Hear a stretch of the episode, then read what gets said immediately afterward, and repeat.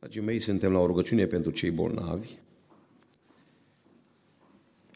Și nu aș vrea să lungesc foarte mult cuvântarea, nu va fi o predică întreagă ca și dimineața sau de seară. Important e la această parte să credem. E multă teologie despre vindecare. Și de foarte multe ori prea puțină experiență cu vindecarea lui Dumnezeu. Ce ar trebui să facem noi care suntem bolnavi? Care este drumul spre vindecare? Care sunt soluțiile? Care sunt cercurile de autoritate? Care sunt pașii? Unde trebuie să apelăm atunci când suntem bolnavi? Am să predic din Iacov, capitolul 5. Să frații mei, de foarte multe ori când predicăm din Iacov, capitolul 5, noi sărim peste un verset. Ce trebuie să facă omul bolnav? Să cheme pe prezbiterii bisericii. Dar nu acolo începe textul. Nu ăsta este primul lucru. Poate că unii zic, slăvit să fie Domnul, aici sunt frați păstori, au un de lemnul sfânt, să vă ruga și voi fi vindecat. Și eu zic, amin. Dar este un verset înainte. Pe ăla nu-l citim. Eu când mă duc la bolnav, peste la sar. Încep direct cu asta. Este vreunul printre voi bolnav să cheme pe prezbiteri. Aia e mai târziu. Mai sus zice așa, este vreunul printre voi în suferință, ce să facă? Iacov 5 cu 12, cu 13. Să se roge el. Ce trebuie să facă în bolnav? Să mă rog. Undeva în sudul țării, nu departe de frații care au, fratele care a vorbit, la o adunare acolo în sud, a venit un frate cu dar de vindecare. Toată lumea buluc. Fratele X are darul vindecărilor. Păstorul, fără să-l întrebe, fraților, veniți în față, Domnul trimis un lucrător, dar de vindecare, toată biserica în față, că toți avem câte un junghi.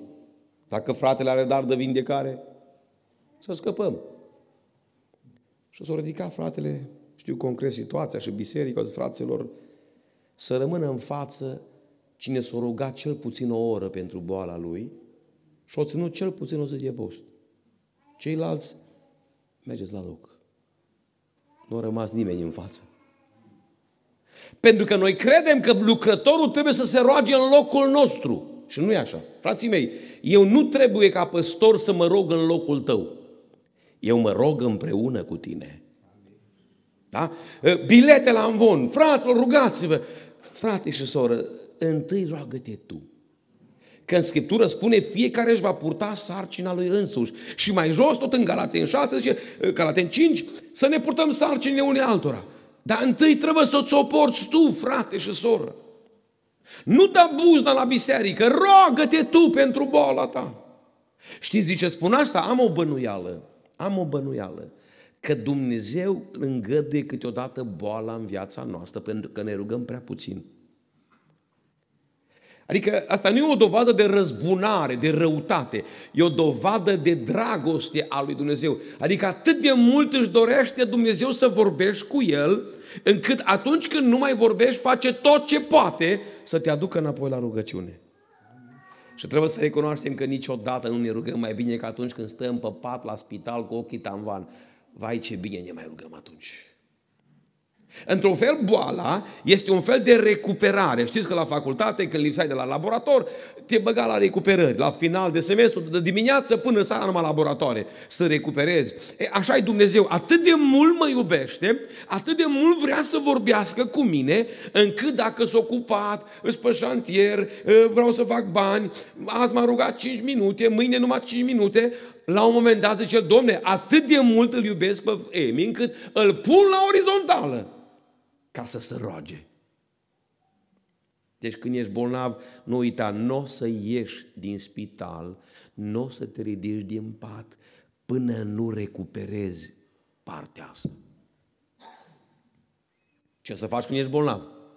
Să te rogi tu. De asemenea, cuvântul ne mai spune aici, mărturisiți-vă unii altora păcatele.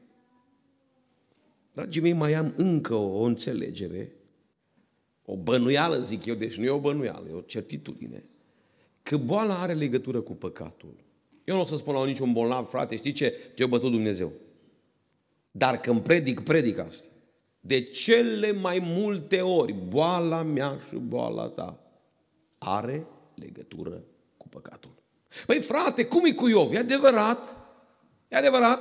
În Biblie găsim și alte rațiuni pentru boală, încercare, ă, ca și în cazul lui Iov, nu? Dar vreau să vă întreb, chiar așa toți suntem niște mari Iovi? Frate, țepușul lui Pavel. Dar ce tu ești Pavel? Prea ușor o dăm cu încercare. Eu cred că de cele mai multe ori, nu degeaba spuse împreună, boala este consecința păcatului. Nu știu dacă v-ați mărturisit azi, dar știu că rânduiala este. S-a vorbit de ieri, mărturisirea păcatelor, consiliere și rugăciune. Ascultă-mă bine, dacă nu rezolvi problema păcatului, nu se dă vindecare. Există uneori așa chemări în față cu ungel, cu un de lemn, în anumite biserici, fără mărturisire și vin trei sferi de biserică. Și tatăl meu, așa un om mai strict, zicea, mă, risipă de un de lemn. Ascultați-mă, rugăciunea cu, unde, cu ungere cu un de lemn fără mărturisire este risipă de un de lemn. Adică atât de mult îl interesează pe Dumnezeu sfințirea și curățirea, încât Dumnezeu uneori folosește boala.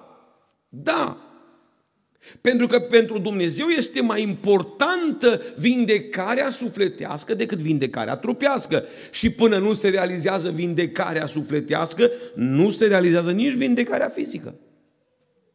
Unii oameni cred că Dumnezeu poate fi păcălit. Să roagă păstorul în locul meu, ă, nu mă mărturisesc că Domnul e bun. Nu! Dumnezeu are niște rațiuni. Până și boala, care nu-i de la Dumnezeu niciodată, ci boala vine de la cel rău, este folosită în suveranitatea lui Dumnezeu pentru binele nostru. Odată fratele Mazăre din sudul țării, pe zona Banatului, au avut lucrări că o să ajungă într-o încercare și o să fie încercat. O căzut de pe schelă, s-a lovit foarte rău și frații de acum îl compătimeau, frate, mazăre, uite cum te încearcă Domnul. Și ce a spus el, fraților, nu încercare, nu cred prorociile astea. Deci el, câtă vreme văd în mine păcat, eu sunt convins că e pedeapsă. M-am cercetat, am găsit în mine asta, asta și asta. Frații mei, Dumnezeu nu numai lucruri mari, da? păcatele grosolane. Vorbeam eu despre maturizare. Dumnezeu îngăduie boala ca să ne pocăim și de alea mici. Și eu sunt convins că în viața mea întotdeauna boala a fost din cauza păcatului. Și mă verific, Doamne, dar unde? Și mai găsesc câte un păcat. Vedeți, Biblia leagă boala de păcat. De cele mai multe ori sursa e asta. Mai recent și-o tăiat degetele la drujbă un frate, frate tare scump, așa, el împotriva doctorului cu vindecarea și nu a mers la doctor. Și să tot întreabă, mai de ce mi-am tăiat degetele cu drujba? Și de nu știu când să rogă, Doamne, arată-mi unde-i păcatul meu. De ce ai îngăduit să-mi tai degetele? Vezi? Sunt oameni cu o rezoluție fină. Cu angrosiștii nu prea face Dumnezeu grosier, să spune aici, poate în germană. Da? Nu prea merge treaba. Mărturisiți-vă unii altora păcatele. Rugați-vă unii pentru alții ca să fiți vindecați. Dacă n-ai făcut-o, fă-o. Adică nu poți să nu...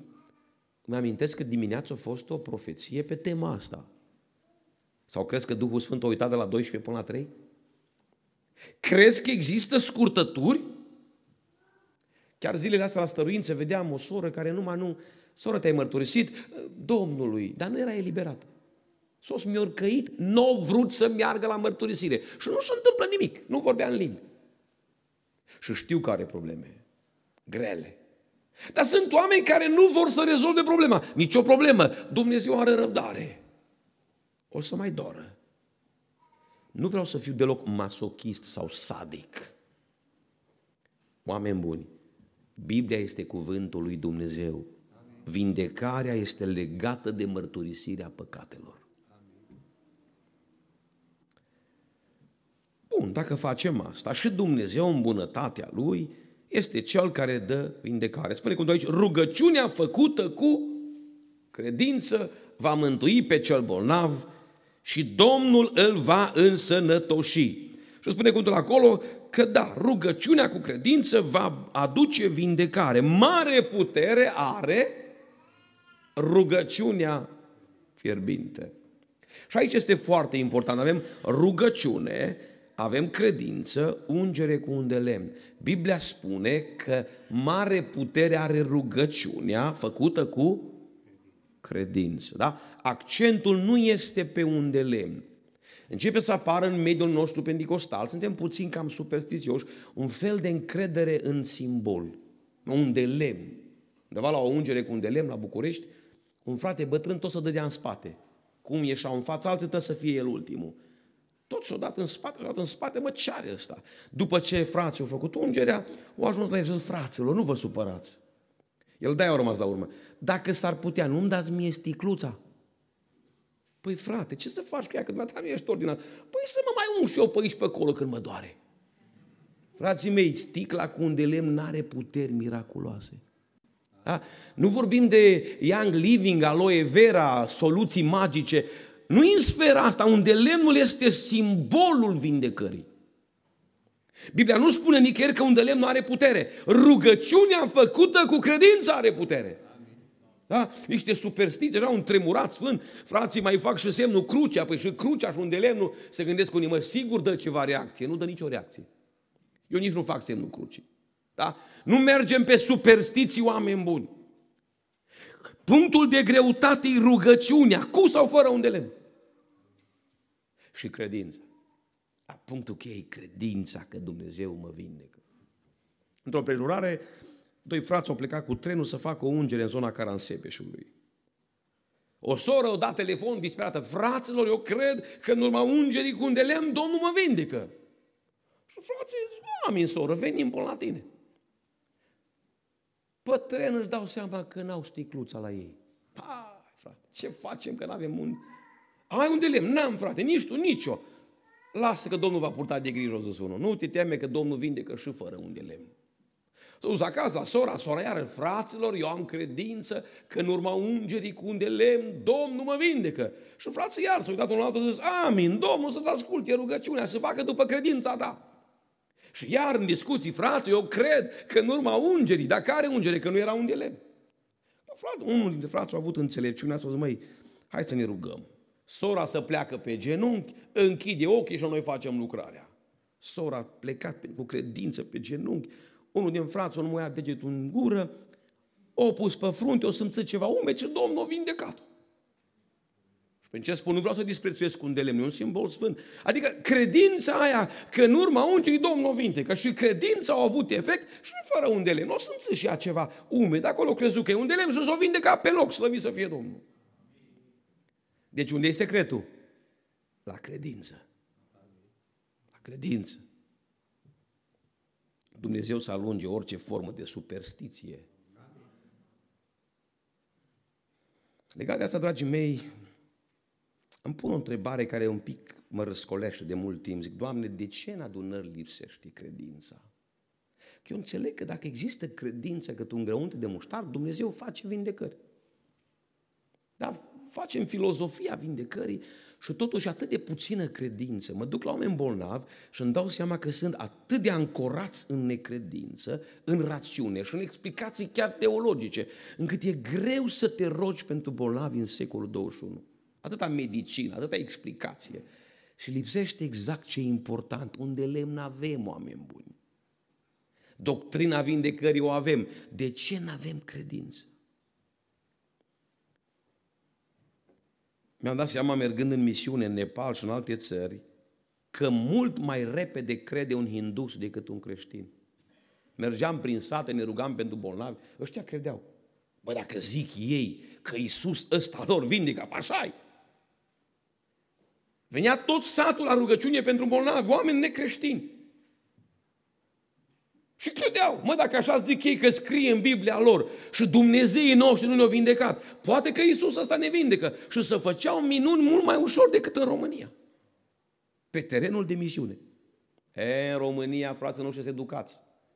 Mă duc la bolnavi, frate, zice, țepușul ăsta ce mi l-a pus Domnul, Măi, soră, nu ți rușine. Ce ți-e pus, soră? Dar ce tu ești? Pavel? Așa ne mai erijăm în Iovi, în Pavel. Frate, ți-e puși ăsta. Un păstor i-a zis la una soră, ești cam fățarnică. Păi dacă îți ți ce caută bidoanele astea cu medicamente pe aici? Aruncă-le la gunoi!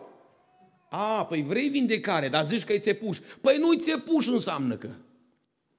Atât de multe predici despre stomacul lui Timotei, noi numai astea le știm din Biblie. Stomacul lui Timotei, boala lui Trofim care a rămas bolnav la Milet și de țepușul lui Pavel. Dar n-ați citit că Domnul vindeca toți bolnavii?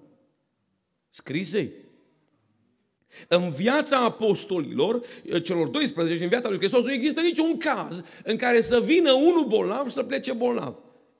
Ci toți s-au vindecat. Oare alea nu le citim în Biblie? Avem mare nevoie de credință. Dumnezeu să ne mărească credința. Dumnezeu să ne mărească credința. Cum se poate crește nivelul de credință al bisericii. Frații mei, eu cred că e important ceea ce facem noi chiar acum, să predicăm mai mult despre vindecare. Amin. Am găsit în Sfânta Scriptură o situație în care fratele nostru Pavel predica în Listra. Cel în Listra era un om neputincios de picioare, fapte 14 cu 8. O loc de naștere care nu umblase niciodată, da? Nu lungiri de picioare, că tragem de ele și așa mai departe. Omul ăsta nu umbla niciodată.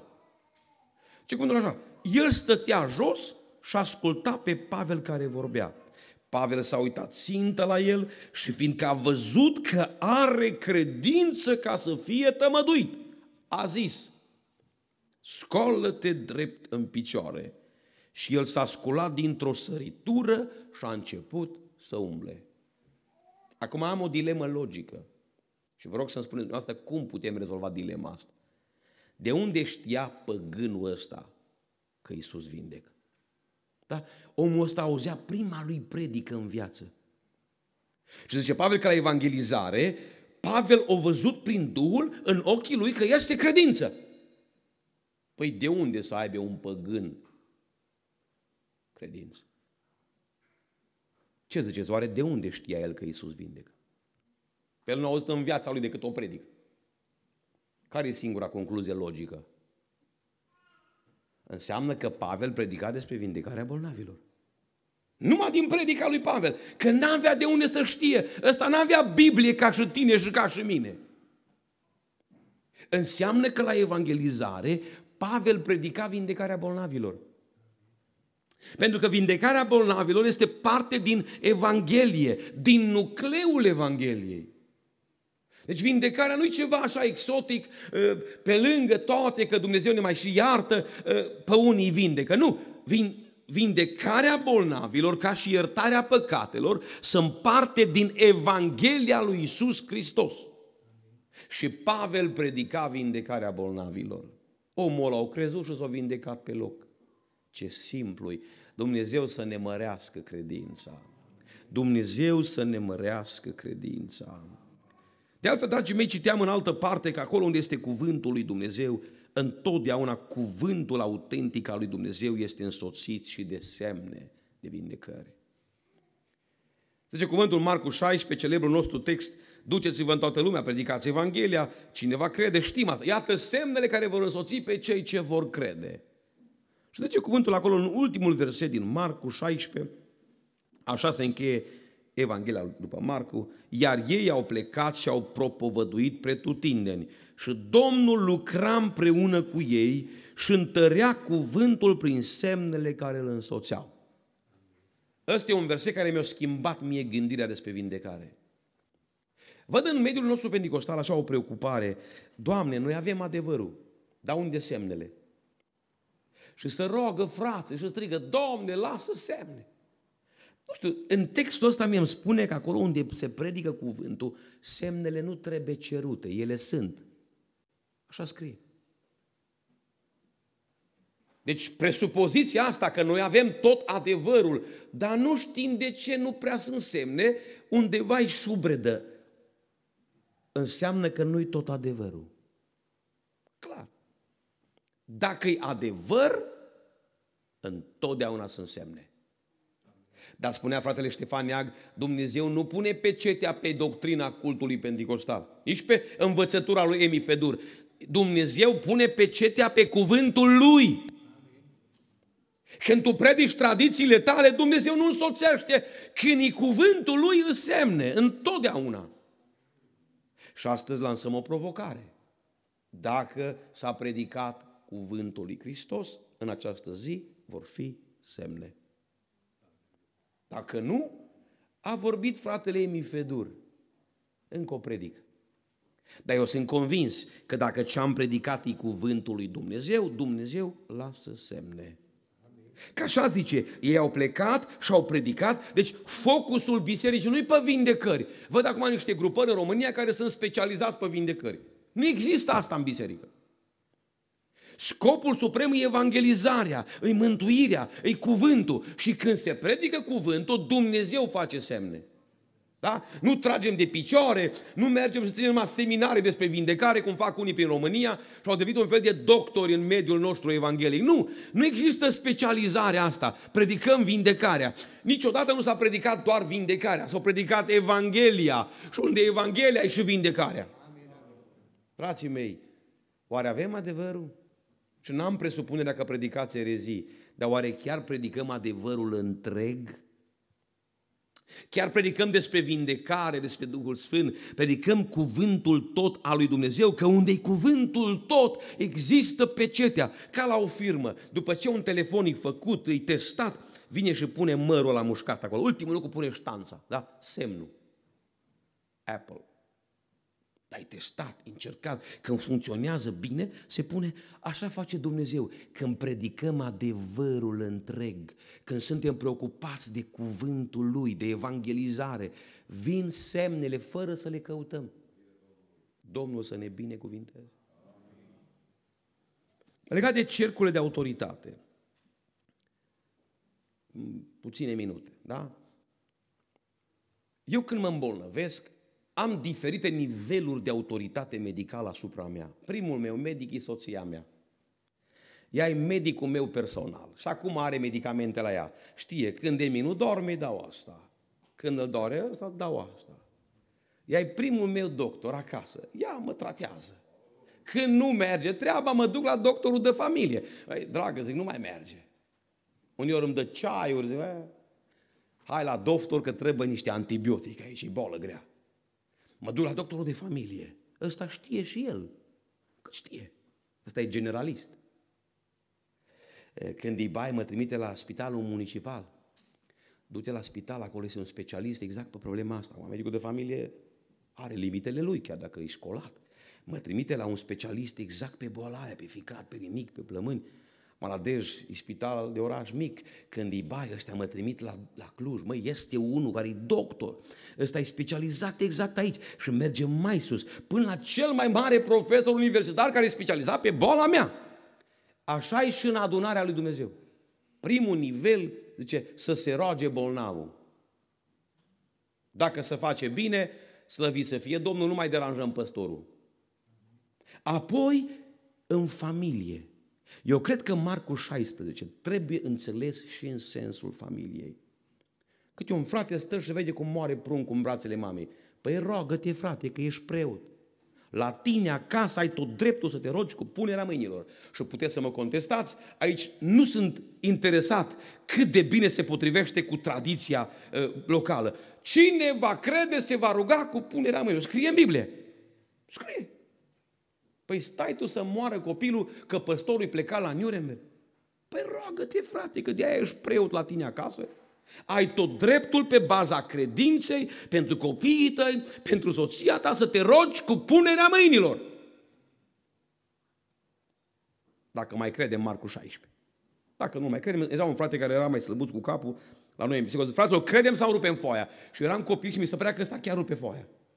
Și eu vă întreb, credem Marcu 16 sau rupem foaia? Cei ce vor crede își vor pune mâinile peste bolnav și se vor... Păi așa scrie.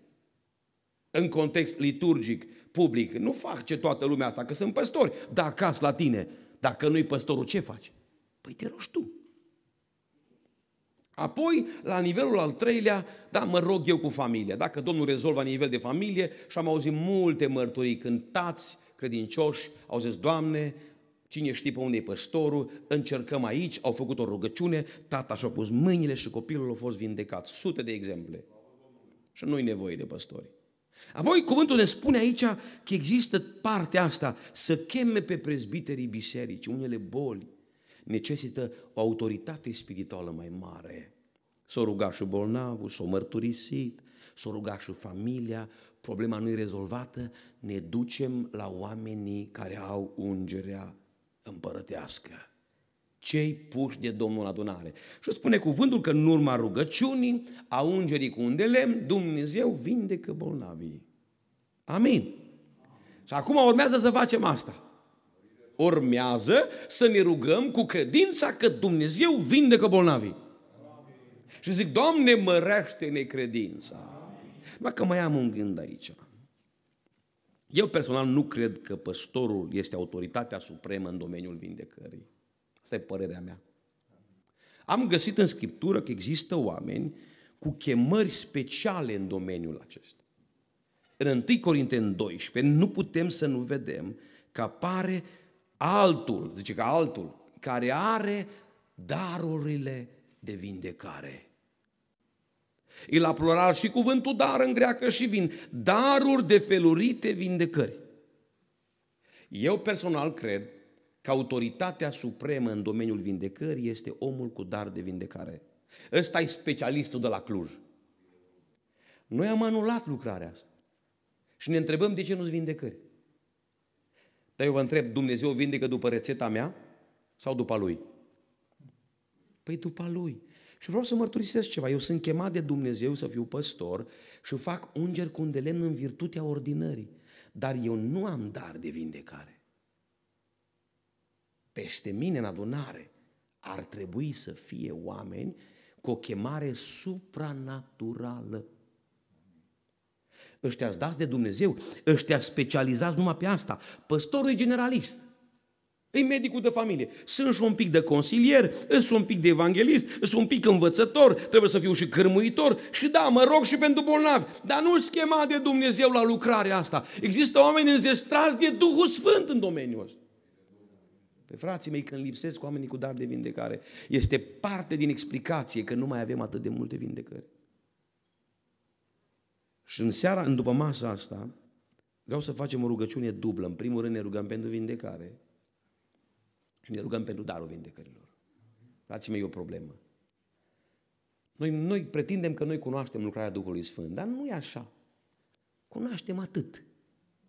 Și într-adevăr, dacă v-aș întreba de proroci, am auzit că sunt proroci printre voi și am auzit și dimineață.